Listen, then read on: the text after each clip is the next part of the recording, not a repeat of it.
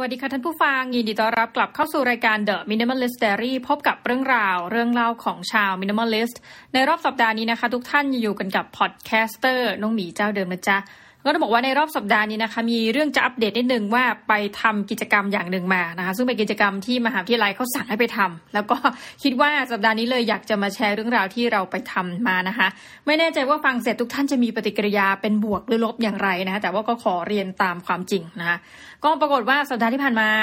เรียกว่ามีหนังสือที่เขียนว่าด่วนมากที่สุดนะประมาณนี้คือปัจจุบันระบบของประเทศเราเนี่ย มันจะมีเอกสารประเภทด่วนด่วนมากด่วนมากที่สุด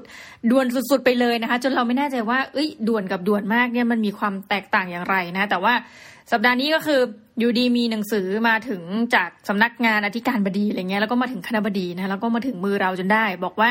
ให้เดินทางไปยังรัฐสภานะคะภายในวันนี้วันนี้นี่จริงๆเนี่ยวันนั้นมีงานอยู่สี่งานด้วยกันนะคะ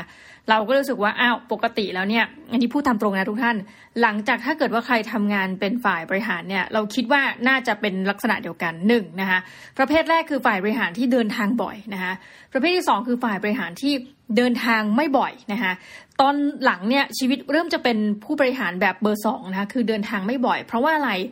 คือเราต้องสแตนบายตลอดเวลานะอยู่ที่สำนักงานก็อยู่อยู่ที่คณะนี่แหละ เพราะว่าถ้าเกิดมีอะไรเกิดขึ้นเนี่ยเราจะต้องรีบเซ็นเอกสารนะเพื่อให้ดำเนินเรื่องออกไปได้คล้าย ๆ กับว่าไม่มีเรานะเอกสารเซ็นออกไปไม่ได้ เราก็เลยเรียนรู้ที่จะโอเค หลังจากนี้ถ้าหายไปหนึ่งวันหายไปสองวันนะคะเริ่มจะมีอาการแบบเหมือนกับแพนิคเล็ก ๆ ว่าแบบเออเราห้ามไปไหนอะประมาณนี้ ปรากฏว่า อันนี้ก็จะหายไปหนึ่งวันนะคะเสียไปกับ สี่งานนะคะแต่ว่าในสี่งานที่ว่าเนี่ยมันก็จะมีงานยิบย่อยเช่น เป็นงานสอบปริญญาโทนะก็มีคนแนะนำว่า เอ้ย ตัวไม่อยู่ไม่เป็นไรขอคอมเมนต์มาหน่อยก็แล้วกันนะเราก็เลยแบบโอเค อันนี้ก็เลยเป็นการทำงานย้อนหลังแล้วก็นั่งเขียนคอมเมนต์ของนักศึกษาปริญญาโทว่าแบบเออต้องแก้อันนั้นอันนี้นะเป็นการสอบหัวข้อก็จบไปหนึ่งงานนะที่เหลืออีกสามงานก็ถือว่าเราเหมือนกับนะย่อยสลายหายไปนะคะก็ไม่ได้มีส่วนเกี่ยวข้องทีนี้ พอเดินทางไปรัฐสภาเนี่ยปรากฏว่าเขาก็สั่งให้เดินทางไปทั้งวัน เราก็คือจริงๆต้องไป register แต่แปดโมงเช้านะ แต่ว่าด้วยสไตล์นะคะของผู้จัดรายการเนี่ย ถ้าถ้าเร็วไม่ใช่เราเราต้อง on time นะ คือเขาบอกให้เข้าได้ตั้งแต่แปดโมงถึงแปดโมงครึ่งอะไรประมาณนี้เราก็ไปแบบแปดโมงครึ่งประมาณนี้เนาะเดินทางไปแล้วก็นักงงานที่ไปเนี่ยปรากฏว่าเป็นการรวมตัวกันนะคะคือตามเอกสารเนี่ยเราก็คิดว่ามันสำคัญมากเพราะว่าโหเขาบอกเรียกมาทุกมหาวิทยาลัย เพิ่งรู้จริง ๆ ก็วันนี้แหละว่าถ้านับรวมทุกอย่างทุกสิ่งทุกอย่างนะจากมหาวิทยาลัยในกำกับนะมหาวิทยาลัยที่เป็นราชพัฒมหาวิทยาลัยประเภท ราชมงคล แล้วก็มีศูนย์วิทยาลัยเล็ก ๆ อีกหลายอันนะที่บางอันเราก็แบบเอ้ามีด้วยเหรอคือส่วนตัวอันนี้ต้องประทานโทษไม่รู้จักนะแล้วก็มหาวิทยาลัยเอกชน รวมกันได้เนี่ยรู้สึกวันนั้นนับตัวเลขคร่าวๆจะสามร้อยกว่าแห่งนะคะเราก็แอบตกใจนิดนึงว่าอุ๊ยในขณะปัจจุบันทุกท่านพูดตามตรงนะคะเด็กเกิดปีละหกแสนคน ล่าสุดนะตัวเลขล่าสุดคือต่ำเจ็ดแสนใช่ไหมเกิดปีละหกแสนนะคะตีคร่าวๆก็คือว่าจากหกแสนเนี้ยมีเพียงราวร้อยละห้าสิบนะที่จะไปต่อในระดับมหาวิทยาลัยนะนี่ก็คือสถิติคร่าวๆของเรา ปรากฏว่าจาก หกแสนพอมาครึ่งหนึ่งใช่ไหมคะ คุณนึกถึงสภาพว่าตอนนี้ที่นั่งก็คือเหลือบานนะ เพราะคนก็ไม่ได้เข้าเรียนในมหาวิทยาลัยทั้งหมดนะจากแหล่งการศึกษาเนี่ย เราก็แบบรู้สึกดีใจมากที่ว่าจะได้มาเจอเพื่อนๆทั้ง 300 กว่าแห่ง เพราะว่าเราอยากจะรู้ว่าแต่ละมหาวิทยาลัยเนี่ยมีการปรับตัวอย่างไรนะคะ ต้องบอกว่ามหาวิทยาลัยในประเทศไทยเนี่ยในปัจจุบันก็จะมีการทำเรื่องของความเสี่ยงนะทุกที่จะมีเรื่องของการดูว่ามหาวิทยาลัยมีความเสี่ยงประการใดบ้างยกตัวอย่างเช่น ถ้าเป็นเหมือนกับ อาคารของสถานที่มหาวิทยาลัย ความเสี่ยงที่จะถูกแผ่นดินไหวน้ำท่วมนะมีขนาดไหน ดังนั้น พวกที่ประเมินความเสี่ยงทั้งหลายเนี่ยก็อาจจะมีหน้าที่ที่เราคิดว่าเอ้านี่คือความเสี่ยงเอาแต่ใช่นะคะ เช่น ซ้อมหนีไฟมันก็เป็นความเสี่ยงอย่างหนึ่งนะแต่มีประเด็นความเสี่ยงหนึ่งที่เราสนใจมากก็คือ ความเสี่ยงที่ว่ามหาวิทยาลัยจะเจ๊งเมื่อไหร่นะคะซึ่งอันนี้น่าจะเอา AI มาคำนวณด้วยก็ดีเหมือนกันนะ คือล่าสุดเนี่ยมันมีการคำนวณแบบคำๆนะไม่ใช่ล่าสุดอุหลายปีละคำนวณว่า Facebook เนี่ยจะเจงเมื่อไหร่นะ Facebook ก็เลยเอาคืนคล้ายกับคิดเลยว่าอ่ามหาวิทยาลัยนี้ทำประเด็นนี้ใช่ไหมว่า Facebook เราจะเจงเมื่อไหร่ งั้นขอคำนวณกลับไปแล้วกันว่ามหาวิทยาลัยที่ว่านี้นะคะ จะเจ๊งเมื่อไหร่เช่นกันนะเราก็รู้สึกว่าโอเคถ้าใครอยู่ฝ่ายประเมินความเสี่ยงนะคะก็มีหน้าที่สำรวจตรงนี้ มหาวิทยาลัยส่วนตัวเนี่ยไม่รู้ว่าควรจะดีใจหรือว่า ไม่เชื่อในการประเมินความเสี่ยงนะคือมหาวิทยาลัยที่ตัวเองสังกัดเนี่ยเป็นกลุ่มความเสี่ยงที่อยู่ระดับขั้นต่ำนะคะคือหมายความว่ามหาวิทยาลัยอื่นอื่นนะอาจจะมากกว่าสมมุติจากสามร้อยเนี่ย ก็จะเป็นกลุ่มอื่นๆนะเขาวัดระดับเป็น A B C D E F อย่างเงี้ยเนาะกลุ่มอื่นอาจจะต้องไปก่อนนะกลุ่มเราจะเหลือเป็นกลุ่มท้ายนะคะที่ยังอยู่ อันนี้คือการประเมินมานะคะไม่ได้พูดเองเอง แต่ว่าเราก็ตั้งคำถามตลอดเวลาว่าเออ แต่ถ้าเราอยู่เฉยๆโดยไม่ทำอะไรนะจากกลุ่มที่เราอยู่กลุ่มบอกว่าเอ้ยจะเป็นกลุ่มท้ายเนี่ย อาจจะขยับขยื่นไปก็เป็นได้อันนี้เป็นความคิดเห็นส่วนตัวนะคะ โอเค อย่างไรก็ตามเราก็แบบตื่นเต้นนะอยากไปเจอ ปรากฏว่าไปจริงปุ๊บนะเราก็นึกโอ้โหเก้าอี้แย่ไปหมดนะคะแต่ว่าคนไม่มาเยอะมาก คือเราดูจากที่เซ็นชื่อเพราะเราไม่ได้ไปเร็วนะคะวันนั้นประธานในงานก็คือคุณชวนหลีกภัย ซึ่ง เรียกไปในประเด็นหัวข้อนี้ และทุกคนก็คงจะรู้สึกว่าโอ้ยฟังแล้วแบบโอ้ my gosh นะคะเรื่องของบ้านเมืองสุจริต อันนี้คือประเด็นหัวข้อนะคะก็คือเหมือนกับมีดำรินะคะอันนี้เป็นภาษาไทยชัดเจนนะโอ้ไม่ใช่สี่ภาษาเขมรใช่ไหมดำริเนี่ยนะคะที่จะดูว่าเราจะสามารถสอดแทรกประเด็นของความสุจริตเนี่ย เข้าไปอยู่ในรายวิชาได้อย่างไรบ้างนะคะประเด็นเหมือนกับ how to ประมาณนี้นะคะโดยที่คุณชวนเป็นประธาน คือหนึ่งคือคุณชวนก็เป็นประธานสภาผู้แทนรัษฎรโดยตำแหน่งนะคะแล้วก็บอกว่าจริง ๆ อันเนี้ยมันก็มามีที่มามาจากสภาผู้แทนรัษฎรนั่นแหละนะคะ เราก็รู้สึกว่าเอาพูดตรงๆนะคีย์เวิร์ดคำว่าสุจริตเนี่ยมันโอ้โห คือค่อนข้างที่จะเก่ามากนะ เราก็คิดตั้งแต่ต้นแล้วแหละว่าเตรียมที่จะมาพูดว่า เอ้ยถ้าให้ยังยืนยันว่าจะมีการสอดแทรกเนี่ย เราคิดว่าน่าจะเปลี่ยนคำว่าสุจริตเนี่ยเป็นไปในกรณีอื่นๆนะคะคืออย่างน้อยพูดหรือใช้คำว่าแบบ anti corruption นะหรือว่าอย่างอื่นที่มันโอ้ยคำว่าสุจริตนี่มันยังไงชอบกลนะ ส่วนตัวเนาะก็พอไปถึงปรากฏว่าจาก 300 มหาวิทยาลัยเหลือร้อยกว่ามหาวิทยาลัยที่มานั่นแหละนะคะ ซึ่งข้อนี้บอกเลยนะ ขอบอกภาครัฐโดยตรงว่า มันทำให้เกิดความรู้สึกหนึ่งขึ้นมา คือตอนแรกเราคิดว่าเอออย่างน้อยก็ยังดีอะมาแลกเปลี่ยนกันถามว่าอยากมาขนาดนั้นไหมนะเห็นหัวข้อไม่อยากมา แต่อยากมาเจอเพื่อนฝูงร่วมอาชีพมากกว่านะคะแต่พอมาถึงเรือร้อยกว่าแห่งนะคะแล้วปรากฏเราก็ดูลิสต์คือเป็นคนชอบดูอ้าวเพื่อนๆที่เราคิดว่าจะเจอนะคะมหาวิทยาลัยอื่นที่แบบเป็นหลักเป็นฐานเป็นกิจจลักษณะไม่มานะคะเพื่อนแบบ best friend ทั้งหลายไม่มาก็เซ็งเข้าไป ทีนี้ปรากฏว่าพอไปถึง เราก็คิดว่าเราได้เป็นเหมือนกับคนที่เข้ามาอยู่ในวงการนี้แบบใหม่ๆใช่ไหมเพิ่งสอนมาสี่ปี ไม่น่าจะมีคนที่รู้จักเรานะ เราก็ไปแบบคือจริงๆนะวันไหนก็ตามที่ไปแล้วในสภาพร่างกายที่โทรมนะคะเรามักจะไม่อยากเจอคนรู้จัก แต่ข้อเสียคือเรามักจะเจอคนรู้จักนะคะแหมเศร้าใจจริง ๆ นะคะเพราะนั้นก็คืออะมีคนฝากบอกให้แต่งตัวหน่อยก็ใส่สูทเข้าไปนะ ก็พอออกมาปุ๊บปรากฏว่าเจอลูกศิษย์ประมาณสี่คนนะนี่ถือว่าเยอะมากนะเขาว่าเจอจริงๆเนี่ยสองคนแล้วก็อีกคนหนึ่งเขาบอกเขาฝากความสวัสดีคิดถึงอะไรว่าไปมาให้นะคะแล้วก็เจอเหมือนกับสิทธิ์เก่านะคะของมหาวิทยาลัยก็มาทักคือเขาไม่รู้จักกันหรอกเพราะว่าเป็นสิทธิ์เก่าที่อายุเยอะกว่าเราแล้วเขาบอกว่าพี่แบบเรียนจบที่นี่นะก็คุยกันพอหอมปากหอมคอว่าเป็นยังไงมายังไง ตอนนี้อาจารย์ท่านไหนยังอยู่บ้างไม่อยู่แล้วบ้างนะคะก็ ไปเรื่อยเนาะปรากฏว่า keyword วันนั้นที่นั่งประชุมนะคะทุกท่านเข้าไปดูได้มันมีเพจละเหมือนบ้านเมืองสุจริตอะไรประมาณเนี้ยคุณชวนพูดคำว่าสุจริตเนี่ยเยอะมาก คือตอนที่พูดเหมือนเป็นปาฐกถาของคุณชวนแล้วก็ไลฟ์สดไปด้วย คืออยากนั่งนับมากตอนนั้นเหมือนเป็น challenge ส่วนตัวอุ้ยคุณชวนจะพูดคำว่าสุจริตกี่คำนะคะเราก็เลยรู้สึกว่าเอาพูดตามตรงนะ ถ้าสอนเด็ก Gen Z เนี่ยเด็กไม่ buy อยู่แล้วโอ้โหคำว่าสุจริตนะแล้วก็เขาก็แจกเหมือนกับคู่มือของความว่าสุจริต ที่เตรียมจะเป็นเหมือนหลักสูตรการเรียนการสอน หรือเตรียมเป็นอะไรสักอย่างมาให้เราเป็นร่างนะคะแล้วในร่างเนี่ยพอเปิดเข้าไปอ้าวตายแล้วก็เป็นเรื่องราวเกี่ยวกับ personal experience ของคุณชวนนะ ซึ่งเราก็ เลยอันนี้ตอนหลังเนี่ยเขาก็มีการให้คุยกันว่า เห็นด้วยหรือไม่เห็นด้วยกับร่างนี้ ซึ่งเดี๋ยวจะมาให้ฟังต่อนะเราก็รู้สึกว่าอะโอเค ก็คือมาฟังแล้วนะพอฟังเสร็จปุ๊บเขายังชั่วหน่อยเป็นคนชอบพูดนะคะ ชอบถ้านั่งฟังอย่างเดียวเนี่ยนี่ส่วนตัวเป็นอาจารย์เป็นคนสมาธิสั้นเรียกว่าเป็นอาจารย์สมาธิสั้น เป็นคนสมาธิสั้นก็เบื่อมากนะในขณะที่คนอื่นเขาดูตั้งใจฟัง เราก็ยุกยิกยุกยิกนะคะแบบโอ้ยเมื่อไหร่จะเสร็จเนี่ย เสร็จปุ๊บก็มีการแบ่งกลุ่มออกเป็นสี่กลุ่มนะซึ่งเราก็เตรียมพร้อมอยู่แล้ว เพราะว่าเราเป็นกลุ่มที่สี่ปรากฏอีกนะคะน้องนับอีกปรากฏอีก ตอนขึ้นลิฟต์รัฐสภานี่หลายคนเราคิดว่าถ้าใครเคยไปมันมีจุดสังเกตหนึ่งนะรัฐสภานี่จริง ๆสัปปายะสภาสถานเนี่ยมันมีสองฝั่งนะคะแล้วดันรูปร่างรูปทรงคล้ายกันอีกนะซึ่งก็จะทำให้เราหลงเข้าไปอีกฝั่งที่มาถึงแบบสมมติทางเข้าปุ๊บนะไปทางเกียรกายเนี่ย ฝั่งแรกคือฝั่งของวุฒิสภานะคะก็ท่านวุฒิสมาชิกทั้งหลาย ตรงเนี้ยอาจจะแบบไม่ไม่แน่ใจนะด้วยวัยวุฒิหรืออะไรหรือเปล่า ก็เลยไว้อยู่ข้างหน้าเลยนะคะคือปีกแรกที่จะไปถึง แต่ถ้าไปของตรงสมาชิกสภาผู้แทนราษฎรเนี่ยนะฝั่งก็ต้องไปอีกฝั่งหนึ่งก็จะมีรถรับส่งไปนะแล้วก็เหมือนวันนั้นไม่ได้เอารถมาก็นั่งแกร็บไปนะพอมาถึงปากทางเนี่ยก็จอดแล้วก็ลงตรงตรงของวุฒิสมาชิกเนี่ยนะแล้วก็หลังจากนั้นก็นั่งรถ เข้าไปอีกฝั่งหนึ่ง ไปถึงก็มีการตรวจบัตรนะ แล้วก็มีการสแกนแบบที่เขาเป็นข่าวแหละว่ามีสมมติคุณเต้ลักลอบเอานู่นเอานี่มาเพื่อทดสอบความปลอดภัยนะ ก็ไม่มีอะไรมากพอเข้าไปถึงปุ๊บลิฟต์เนี่ยมันมีสองฝั่งฝั่งซ้ายกับฝั่งขวา ซึ่งตรงนี้น่าสนใจแล้วเราก็รู้สึกว่าโอ้โหนี่มันเป็นอะไรที่เอ่อมันทำให้เกิดความรู้สึกนะแม้กระทั่งผู้คนมาเยือนคือลิฟต์ฝั่งหนึ่งเนี่ยจะบอกว่าเป็นสำหรับพนักงานนะคะ ก็คือผู้ทำงานประจำและอื่นๆนะ และอีกฝั่งหนึ่งคือมันเป็นลิฟที่อยู่ในบริเวณเดียวกันแต่มันแค่แบบมีโถงตรงกลางขั้นนะ อีกฝั่งหนึ่งบอกว่าเป็นลิฟต์สำหรับสมาชิกสภาผู้แทนราษฎร ซึ่งคำถามเราคือว่าสมาชิกสภาผู้แทนราษฎรเนี่ยนะคะ มันก็มีแน่นอนคือมีคนจำนวนที่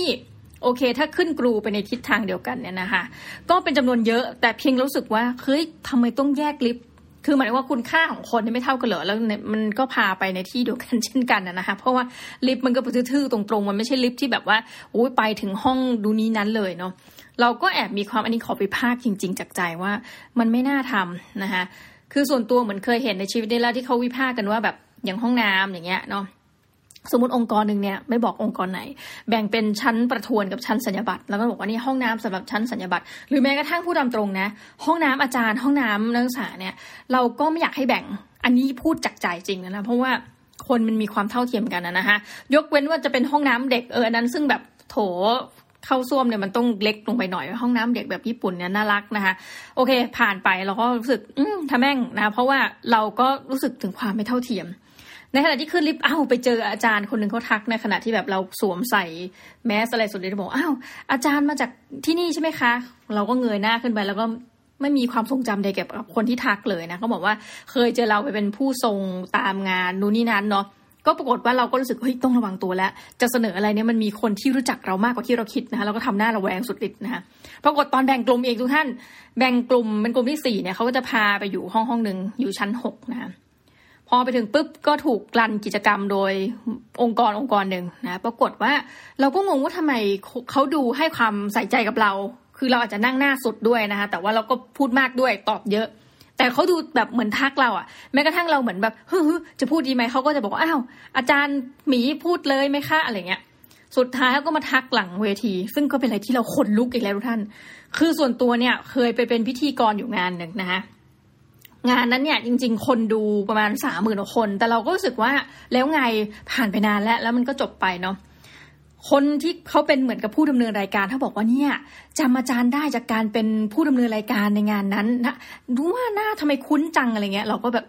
ช็อกแทบนะ ซึ่งพูดตามตรงทุกท่านณขนาดนี้ใช้ชีวิตด้วยความหวาดระแวงนะคะคือไม่ได้เป็นที่รู้จักแบบสากลโลกขนาดหรอกแต่ว่าใช้ชีวิตด้วยความหวาดระแวง สมมติเราอยากจะแบบ อาประธานโทษคำขำแล้วท่าน อยากจะแบบหาวอดนะก็ต้องปิดปากใช่ไหมอยากจะแบบอุ้ยมีขี้มูกติดหน้าหรืออะไรกับประธานโทษจริงนะรู้สึกแบบเขินมากที่แบบ เริ่มมีคนที่เราไม่รู้จักแล้วเขารู้จักเรานะคะค่อนข้างกลัวทีเดียว ทีนี้เราก็นำเสนอความคิดเห็นไปเขาก็มีชุดคำถามมาอยู่แล้วว่าเขาจะถามว่า อยากให้อาจารย์มหาวิทยาลัยตอบยังไงหมายถึงว่าไม่ได้ไกด์คาตอบแต่ว่า คือมีคำถามชุดนี้แล้วก็ตอบมาสิว่าคิดเห็นอย่างไรนะคะเราก็นั่งตรงข้ามกับอาจารย์ท่านหนึ่งสักพักคุยถูกคอมากอยู่ฝั่งตรงข้ามเป็นอาจารย์จากเอแบกนะก็เมาส์แตกกันนู่นนี่นั่นเออปรากฏว่าเขาก็ถามเรื่องของตัวร่างหนังสือเนี่ย คนส่วนมากเห็นไปในทางตรงกันนะ ที่บอกว่าส่วนมากเพราะส่วนน้อยเขาไม่ได้พูดเนาะว่าหนังสือเนี่ยมันโบราณนะคะเราก็บอกว่าจริง ๆ เด็กยุคหลังเนี่ยเกิดไม่ทัน 2540 แล้วนะ ที่เข้ามหาวิทยาลัยแปลว่าแม้กระทั่ง financial crisis เดียวที่เขาน่าจะรู้จักหรือรู้จักเริ่มน้อยแล้ว ก็คือช่วงปี 2008 นะคะไม่ใช่ hamburger crisis ประการถัดมาที่เกิดขึ้นก็คือว่า เราคิดว่าคนส่วนมากไม่ได้เห็นคุณชวน อย่างที่เป็นคุณชวนที่เป็นนายกอดีตนายกรัฐมนตรีเนาะดังนั้นการที่หนังสือเล่มนี้มีการเขียนเรื่องราวเกี่ยวกับคุณชวน และประสบการณ์ของคุณชวนเป็นจำนวนมาก มันก็เหมือนกับเข้าไม่ถึงเด็กและเยาวชนยุคนี้นะคะ ทุกคนก็พยายามพูดภาษาที่น่ารักและสุภาพ เต็มไปด้วยคำสุภาพที่สุดนะคะแล้วก็มีความเกรงใจกันเพราะเจอกันเป็นครั้งแรกแต่ก็เห็นตรงกันในหลายกรณีส่วนตัวแล้วก็เสริมไปว่าเอ้ยร่างที่ว่านี้นะคะ ถ้าเราจะผลิตพลเมืองโลกน่านก็โมเข้าไป ทำไมมันมีแต่บริบทไทยนะแล้วก็ถัดไปก็มีคนทวงเรื่องมาแล้วนะคะ บอกว่าถ้าจะทำเป็นรายวิชาชื่อมันโบราณมากนะคะ เราก็นั่งหูสนุกมากทุกท่านพูดตามตรง ข้อดีนะคะมาแล้วแหมจะลงยังไงให้เป็น minimalist ใช่ไหมข้อดีของการมาประชุม ตั้งแต่ทำงานบริหารมาทุกท่าน อันนี้พูดตามตรงนะอย่าหาว่าอย่างนี้ กินฟรีหลายมื้อมากนะคะเพราะเออเดี๋ยวประชุมเหมือนแล้วไม่รู้ประชุมเท่ไหร่เอาประชุมเที่ยงแล้วกันนะคะมางานนี้ก็คือมีของกินนะคะแล้วก็มี เหมือนกับช่วงเที่ยง คือตอนแรกเราก็คิด เอ๊ะเราจะไปโรงอาหารรัฐสภาคืออยากเห็นมาก เตรียมดู vlog ของสอสอทางพรรคแห่งหนึ่งไว้ที่เขาทำ vlog นะเรียกว่าแบบอาหารรัฐสภาอะไรเงี้ย ปรากฏไม่ได้กินนะคะ ก็คือเขาก็ให้ข้าวกล่องมาซึ่งกะแล้วว่าจะเป็นอย่างนั้นเพื่อให้คนไม่ต้องแบบหุยเล่หุยลงไปทางโรงอาหารเนาะ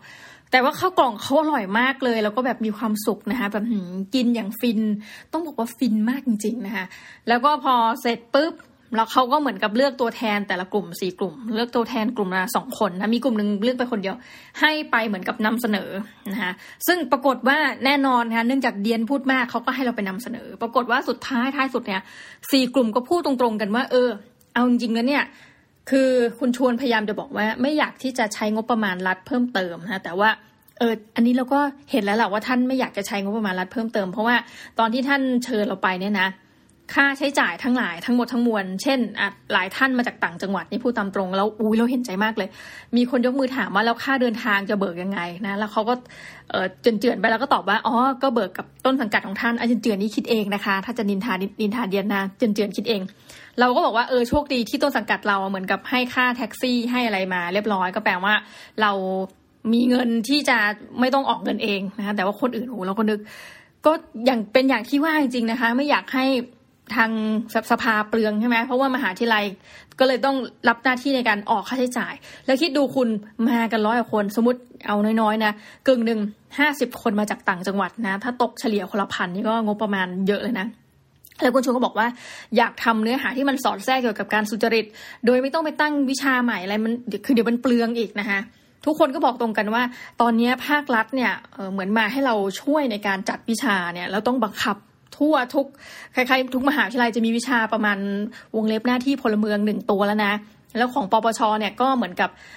ให้มาสอนวิชาประมาณ anti corruption อีกหนึ่งตัว แปลว่าจริง ๆ แล้วเนี่ย เรามีวิชาที่เกี่ยวข้องกันถึงสองวิชาแล้วนะคะถ้าจะเอาความสุจริต สมมติเป็นวิชาที่สามหลายคนก็แบบโอ้โหมันก็ค่อนข้างเยอะเนาะแต่ว่าประการถัดไปที่เราก็รู้สึกว่าสำคัญคือตัวความสุจริตเนี่ย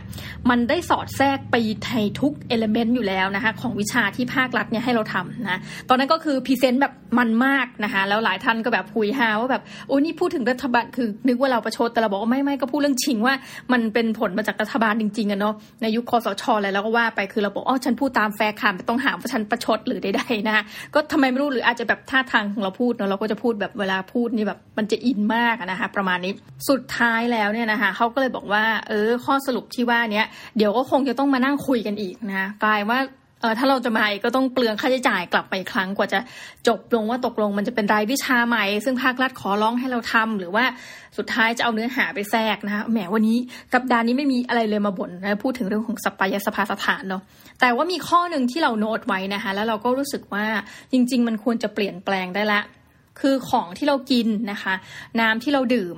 ทุกอย่างที่เกิดขึ้น คือเนื่องจากมันเป็นเหมือนกับตัวอย่างของแผ่นดินเนาะถ้าใช้คำนี้ เราอยากจะให้มีความรักโลกมากกว่านี้ เพราะว่าวันนั้นเนี่ยคนหนึ่งต่อคนนะคะใช้พลาสติกเยอะมาก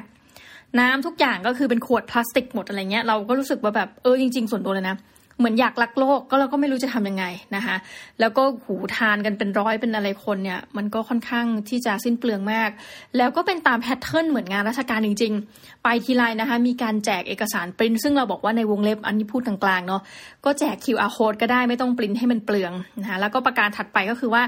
แจกอันนี้อีกนะ กระเป๋านะซึ่งกระเป๋าน่ารักมากและอยากใช้นะคะยกเว้น concept หนึ่งคือเขียนเป็นเหมือนตัวใหญ่ๆว่าบ้านเมืองสุจริตนะคะก็หมด หมด mood และโทนตรงนี้ว่าถ้ามันเป็นกระเป๋าธรรมดาเอานึกภาพทุกท่านนะเหมือนเราใช้เราก็แบบถ้าเป็นกระเป๋าติดแบรนด์นี้เราก็จะแบบเพลินๆนิดนึงในการใช้ปรากฏว่า ก็เลยเอากลับมาที่ทำงานนะคะมีคนเขียนเราไม่ใช้อยู่แล้ว เกี่ยงกันมากเลยว่าใครจะเอาไปใช้ อันนี้ก็เลยอยากจะเป็นจุดที่ฝากกับภาครัฐนะคะแล้วก็ใครทั้งหลายที่ฟังและท่านอยู่ในองค์กร บอกเลยไม่ต้องแจกอะไรมากเพราะสุดท้ายเอาไปทิ้งอยู่ดีนะคะอันนี้พูดจริงเลย แต่ว่าเออโชคดีส่วนตัวยังไม่ได้ทิ้งทันทีแน่เอกสารที่ไปได้มาก็ต้องเอากลับมานะ เพราะว่ารองอธิการก็จะฟังอยู่ว่าเราไปแล้วเราได้อะไรนะ หรือวงเล็บไม่ได้อะไรนะ แต่ว่าต้องเออมันต้องได้อะไรเนาะก็เลยเป็นการสรุปรวมแล้วก็สรุปว่าเออทุกคนคิดเห็นยังไงนะคะ ก็เสียเวลาชีวิตไปประมาณหนึ่งในการต้องมานั่งเขียนนะสามหน้า แต่ว่าก็ทำด้วยความเต็มใจ นะยิ้มอ่อนหนึ่งทีนะคะก็ประมาณนี้ละกันนะคะ เรื่องราวของสัปดาห์นี้ ซึ่งมีได้มีความเกี่ยวข้องกับมินิมอลลิสเลยนะ แต่ว่าขอบทรัฐสภาไปหน่อยเนาะกับสัปปายะสภาสถานนะคะสำหรับวันนี้ก็ขอขอบคุณทุกท่านมากที่อยู่ฟังเราเมาจนจบรายการนะ แล้วเดี๋ยวกลับมาพบกันใหม่ในสัปดาห์หน้าสำหรับวันนี้สวัสดีจ้า